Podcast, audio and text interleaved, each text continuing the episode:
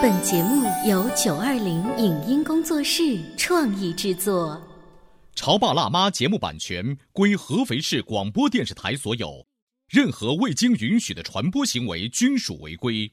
欢迎与九二零影音工作室沟通合作事宜，电话零五五幺六三五零九三五六。走在大街上，我希望听见别人叫我小姐姐、小姐姐、小姐姐，而不是哦阿姨。但我最爱的称呼是妈妈。走在大街上，我希望听见别人叫我欧巴，而不是大叔、大叔。但我最喜欢的称呼是爸爸。我是辣妈，不是老干妈。我是潮爸，不是太阳能浴霸。八零后时尚育儿广播脱口秀，潮爸辣妈。本节目嘉宾观点不代表本台立场，特此声明。《三字经》《弟子规》《论语》《大学》，越来越多的国学经典逐渐被越来越低龄化的孩子所学习和诵读。然而，经典著作中传达的为人处事以及教育孩子的方法，孩子和家长真的能明白吗？为什么孩子六岁以前的成长应该以天性和人性为主，而不应该有荣誉感和骄傲感？让孩子上兴趣班一定要避免的误区是什么？欢迎收听八零后时尚育儿广播脱口秀《潮爸辣妈》，本期话题：看《论语》谈教育。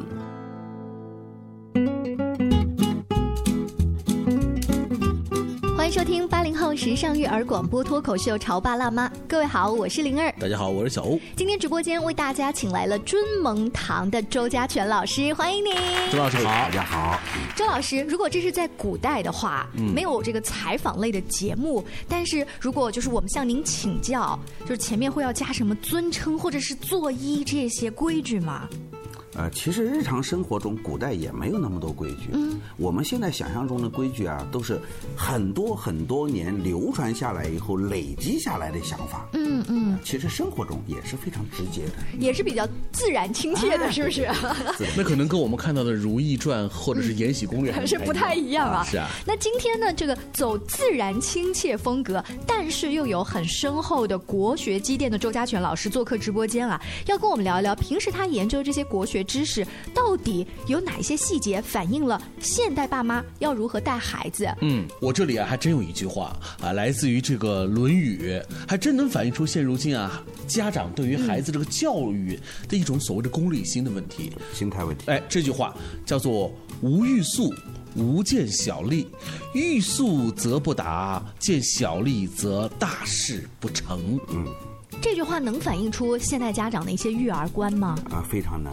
嗯，呃，它不仅仅反映了现在家庭的育儿观，嗯，是反映了我们自有家庭以来，嗯、啊，长期以来的这个父母的就是古代人对于教育孩子问题也要从循这样，他们也不淡定了。原来古代人，其实这种状态，嗯、呃，这种心态，嗯，是自古就有，嗯，只不过是它的这个就是普遍性是一样的问题。刚才来自于《论语·子路》当中的一句话，我们还是请周老师首先来用现代文来翻译一下哈。无欲速，无见小利，欲速则不达，见小利则大事不成。啊、这句话呢，这个出自《论语》里面啊，实际上是子夏和他老师的一个对话。子夏呀是孔子十大弟子之一，嗯，而且呢还是文学最好的弟子，嗯。另外呢，子夏也是后世啊他的弟子的弟子传下来，就形成了我们说诸子百家里面的法家，是。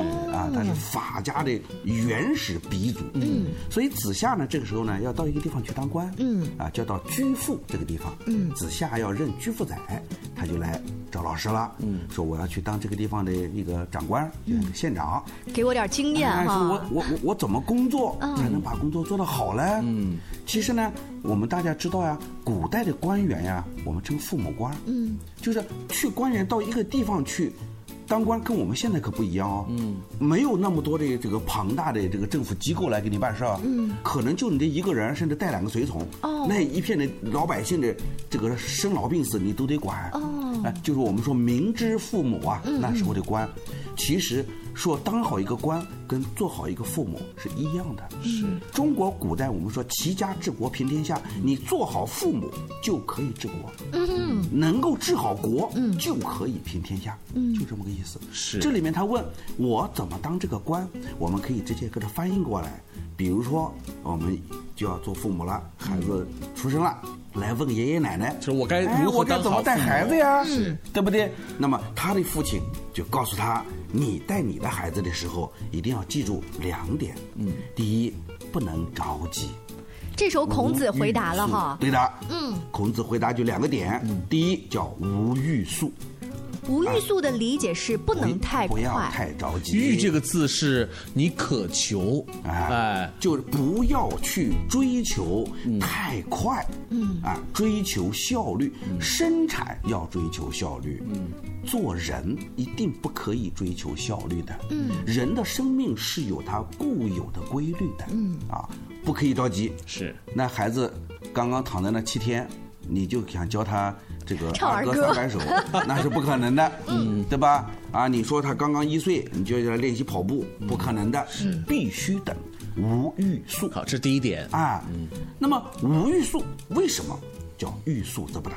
嗯，就是你不能快的时候，你快你超速了，警察把你拦下来了，你则自然不达，是对不对？所以说这句话好理解。嗯啊，那第二句呢就更有意思，无见小利。嗯，小利在这里。不一定非要是钱财财富，就只要是利好，利好。就比如说啊，上次我们那个诗词小达人活动的时候，就有那么一个孩子，就是又是舞蹈，又是音乐，又是古诗词的整个表演形式很丰富，对吧？就是他的整个表演下来以后呢，内容很丰富，嗯，就是父母也很开心，嗯。但事实上呢？就是这种做法，因为超出了他的年龄段，嗯，就对他未来的成长啊，就会形成一个包袱。那么他在这么短的时间内背了这么大一个包袱，就已经做得很满了。未来成长过程中就会延缓他的成长速度。哎，你知道为什么好莱坞很多的有名的童星，嗯，长大之后却没有办法再出名了？嗯，可能就是小时候太满了，这个光环 实在是太强大了。所以说，无见小利，这个小利就有可能是您刚刚讲的光环。哎，你好，对，就是总之表现好。其实孩子在六岁以前，嗯，六岁以前我们刚刚讲了，以天性和人性的成长为主，是。在这个阶段不要他有荣誉感，嗯，有出类拔萃、骄傲感，不要，就是要和谐，要健康。呃，可是周老师，呃，真的，虽然您坐在这儿讲吧，但是我们回忆一下日常跟朋友的交流，跟老师的交流，他多少会告诉你说，孩子要有进取心，要有起跑线的感觉，你不能输在起跑线那个地方。对啊，所以说呢，进取心是六岁以后，嗯，起跑线是完全不存在。所有的父母说要让孩子在起跑线上如何如何，其实那都是做父母的起跑线。呃，我发现了，周老师在节目当中特别强调六岁这个时间点，六岁我们可以理解一下。其实就是学龄前，呃，小班、中班、大班。但是多少上了幼儿园的家长都知道，在国内上幼儿园这个时候已经开始要上兴趣班了。一旦上兴趣班，就会问你说：“那你今天练舞蹈练了几个小时？你今天琴练了几个小时？你今天棋考了几天？” 也跟我们这句话有非常好的关系。有吗？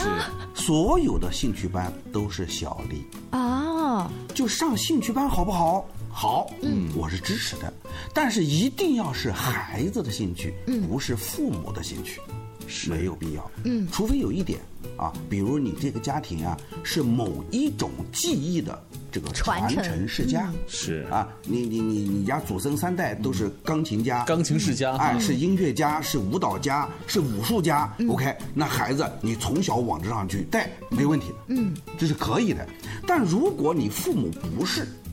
父母什么家都不是，结果你让孩子咔咔咔学了五六种，嗯，啊，还要每一种都考级，嗯还要每一种都比隔壁家里孩子要更好，完全错误。所以说，在周老师看来，您刚刚说的这一些都是小利嘛？对，但是我作为家长，我的想法是这样，就是先可能是小利，但是这个小利，如果我做家长的，我坚持，我督促他，这个利未来就会变成大利呀。其实不一定哦为什么呢？我们说，如果是孩子的兴趣班，孩子喜欢跳舞，带他去跳；嗯，孩子喜欢唱歌，带他去唱。至于唱到多好，跳到多好，不重要。哦，周老师是说我可以进行这项兴趣的培养，但是不要对他有过多的要求。对对对，因为他在兴趣培养的过程中呢，他的真正收获是什么呢？嗯，他说我知道跳舞是怎么回事了，嗯嗯，我知道唱歌是怎么回事了，而且我还知道了很多很多跟我一样跳舞的小朋友，很多很多跟我一样唱歌的小，嗯，这个是他最大的收获。至于唱歌唱到几级，跳舞跳到几级，嗯。青少年时期的几级，等到你长到二十几岁工作的时候，有什么意义呢？好，那我们沿着这个小丽的问题再延伸啊。我作为年轻的家长，了解了一下身边朋友，现在他们不太执着于考级这件事情了。但是呢，还是唱歌，我可以不去考声乐的级，但是孩子唱歌嘛，要唱给别人听，你至少要上舞台吧？你上了舞台，你至少要大大方方的吧？你还在那个窝里面，就嗯都不敢发声，那怎么行呢？于是我这个力的想法就开始慢慢的变大了。可是我的起因还是好的，只是想让孩子体会唱歌的快乐。就你说的这些，其实还是关于家长内心深处的一种权衡对和思考。孩子还是那个孩子，可是你的思想可能会因为一夜的未眠，马上就会发生很大的变，化所。以我的这个作为无间小利，我的利，我作为家长我自己都不知道是什么了。是的，其实呢，我们说我们对现在的家长让孩子学很多东西是完全理解的，是，就是说他的愿望是对的，嗯，只不过呢是在学的过程中啊，很多的这个关键点，嗯，程度感没有把握好，啊，就像这个林雅刚刚说，孩子的舞台这个这个台风，对吧？他的这个待人接物的这种语言表达，这些东西都是非常好的。但是这些东西呢，要让孩子在一个我们刚刚讲的宽松的生活环境下，自己主动去练习。周老师的意思是说，像刚才说的那些待人接物啊、台风啊、性格等等等等，这些应该在日常生活当中习得，而不能你全指望装在专一个兴趣班里头去养成。如果你把孩子的所谓的思想道德水平和情商、智商的能力都放在兴趣班里头的话，那可能就是一种你太看重这个小利了。对了啊，我们今天呢说《论语》当中的一句话“无欲速，无见小利”，这句话本来呢背背书，考试用就好了，为什么它会跟我们的育儿扯上那么大的关系呢？稍微休息一下，广告之后跟大家接着聊。关于和孩子沟通呢，我是想先处理好彼此之间的情绪，然后再去搞定他具体的问题。我们家长经常在一起讨论，怎么样从小才能培养好他的学习习我是后。来通过学习才发现，孩子行为背后是有另外一种需求的。陪你一起吐槽养育熊孩子的苦，陪你一起追忆曾经自己的小世界。八零后时尚育儿广播脱口秀，潮爸辣妈。潮爸辣妈播出时间：FM 九八点八，合肥故事广播，周一至周五每天十四点首播，二十一点重播。网络收听，请下载荔枝 FM、蜻蜓 FM、阿基米德、喜马拉雅、中国广播以及苹果 Podcasts，搜索“潮爸辣妈”订阅收听。微信公众号请搜索“潮爸辣妈俱乐部”，参与节目互动哦。你在收听的是《潮爸辣妈》，小欧零二，叫你变成更好的爸爸妈妈。本节目嘉宾观点不代表本台立场，特此声明。《三字经》《弟子规》《论语》《大学》，越来越多的国学经典逐渐被越来越低龄化的孩子所学习和诵读。然而，经典著作中传达的为人处事以及教育孩子的方法，孩子和家长真的能明白吗？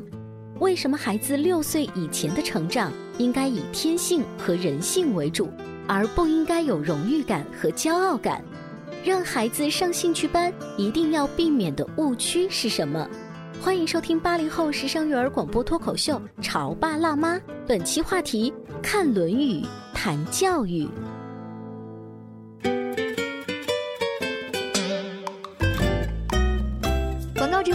继续锁定《潮爸辣妈》。平时我们的节目啊，在故事广播下午两点和晚上九点都可以听到。大家也可以在荔枝 FM 当中搜索我们的节目，呃，微信公众平台也可以搜索“潮爸辣妈俱乐部”。今天呢，为大家请来了尊蒙堂的周家全老师，聊一聊《论语》当中那一些话跟我们的教育到底有什么样的关系。是，今天我们聊的这个话题啊，就是由一句《论语》“无欲速，无见小利，欲速则不达，见小利则大事不成。”我突然想起，呃，这个开学有一段时间了嘛，之前跟小朋友聊天总会聊关于开学和放假的事情。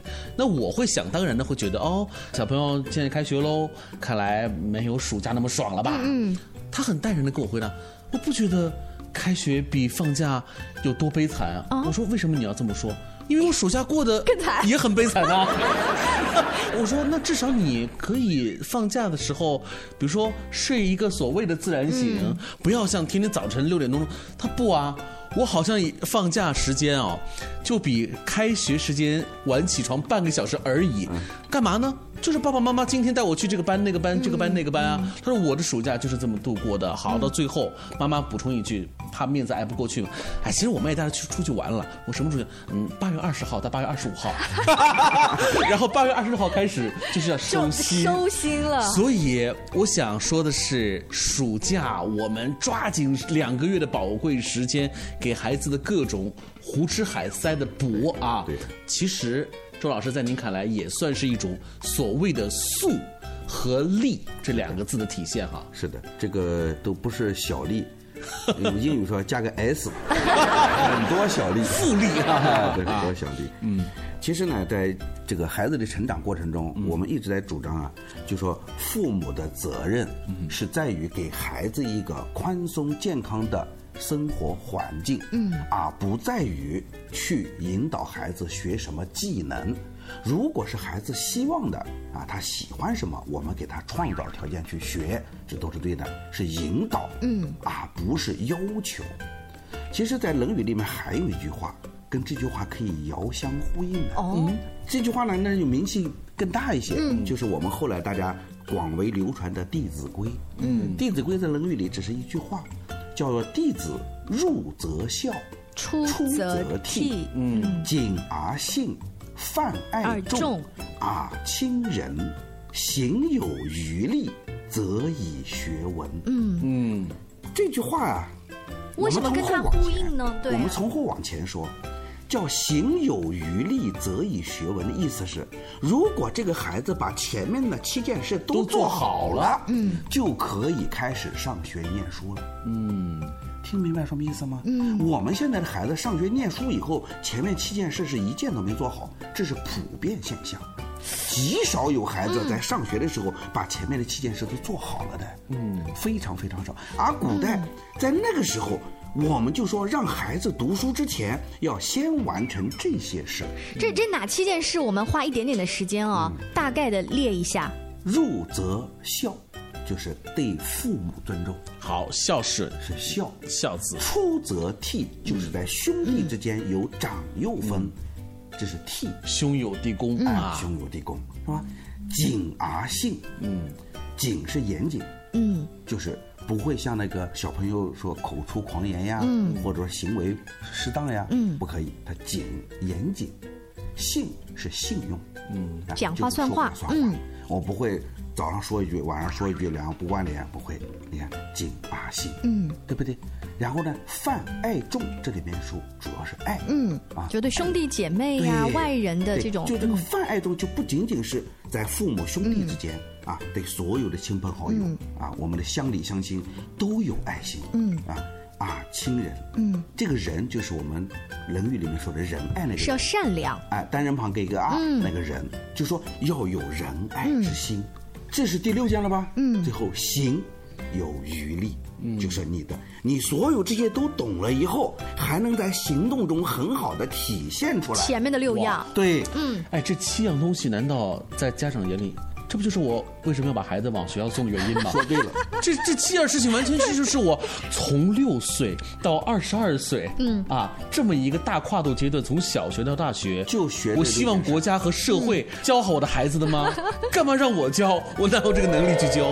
事实上呢，不是国家和社会教，嗯也不要你教，嗯，孩子自己会学会，嗯，他只要一个条件，就是父母是这样的人哇这个是这个更难，这个更难。周老师刚才把《弟子规》当中的那七条啊列出来之后，我就在反省啊，说那我在我的孩子上小学之前，我们做家长的有没有做到？嗯确实，咱没有把《弟子规》拿出来这样教过孩子。对孩子现在怎么学《弟子规》啊？就是跟着老师唱儿歌，做动作。有韵律，有节奏，有韵律，他能背出来呢。之后呢，我已经觉得哇不错，好厉害，你都会《弟子规》有表现对啊，但是我们并没有告诉他，好像老人家会说你要呃懂礼貌、孝顺，就仅此而已，并不会把它作为一个全家很重要的事情。好像我们来上学前要这六条怎么样？可是，在日常的行为规范当中，我觉得大部分的家长还是按照这个基本的原则在指导孩子。所以我为什么说这句《论语》跟我们今天刚刚说的那句《论语》遥相呼应呢？是，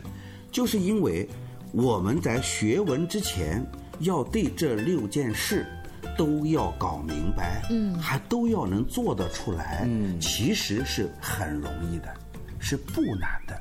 但是呢，我们的现代家庭因为普遍缺少传统文化的这个学习啊，大家不知道有这么个东西，嗯，于是呢，大家本着一颗非常美好的心，嗯，从自己的就说生活感悟的角度来教孩子，也就是说呀，我们原本只要做七件事，我们就可以上学了。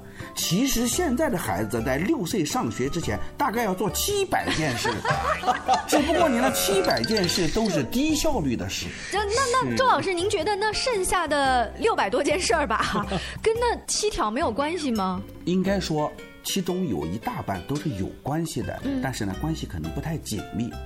问题是有一小半不但是没有关系的，还是相互抵触。这个啊，我跟你说，就像是健身。你知道，在健身领域当中有一句话叫“核心肌肉群”，啊就是你在锻炼的时候，如果你能够把核心肌肉群练好了，实际上你整个状态就已经很棒了。对的，就是有一种叫做提纲挈领的关系，所以那七条是核心肌肉群的意思。应该是这么理解的啊 所以呢，你看我们说无欲速，嗯啊。意思就是在孩子还没到学文的时候，不要急着让他学文。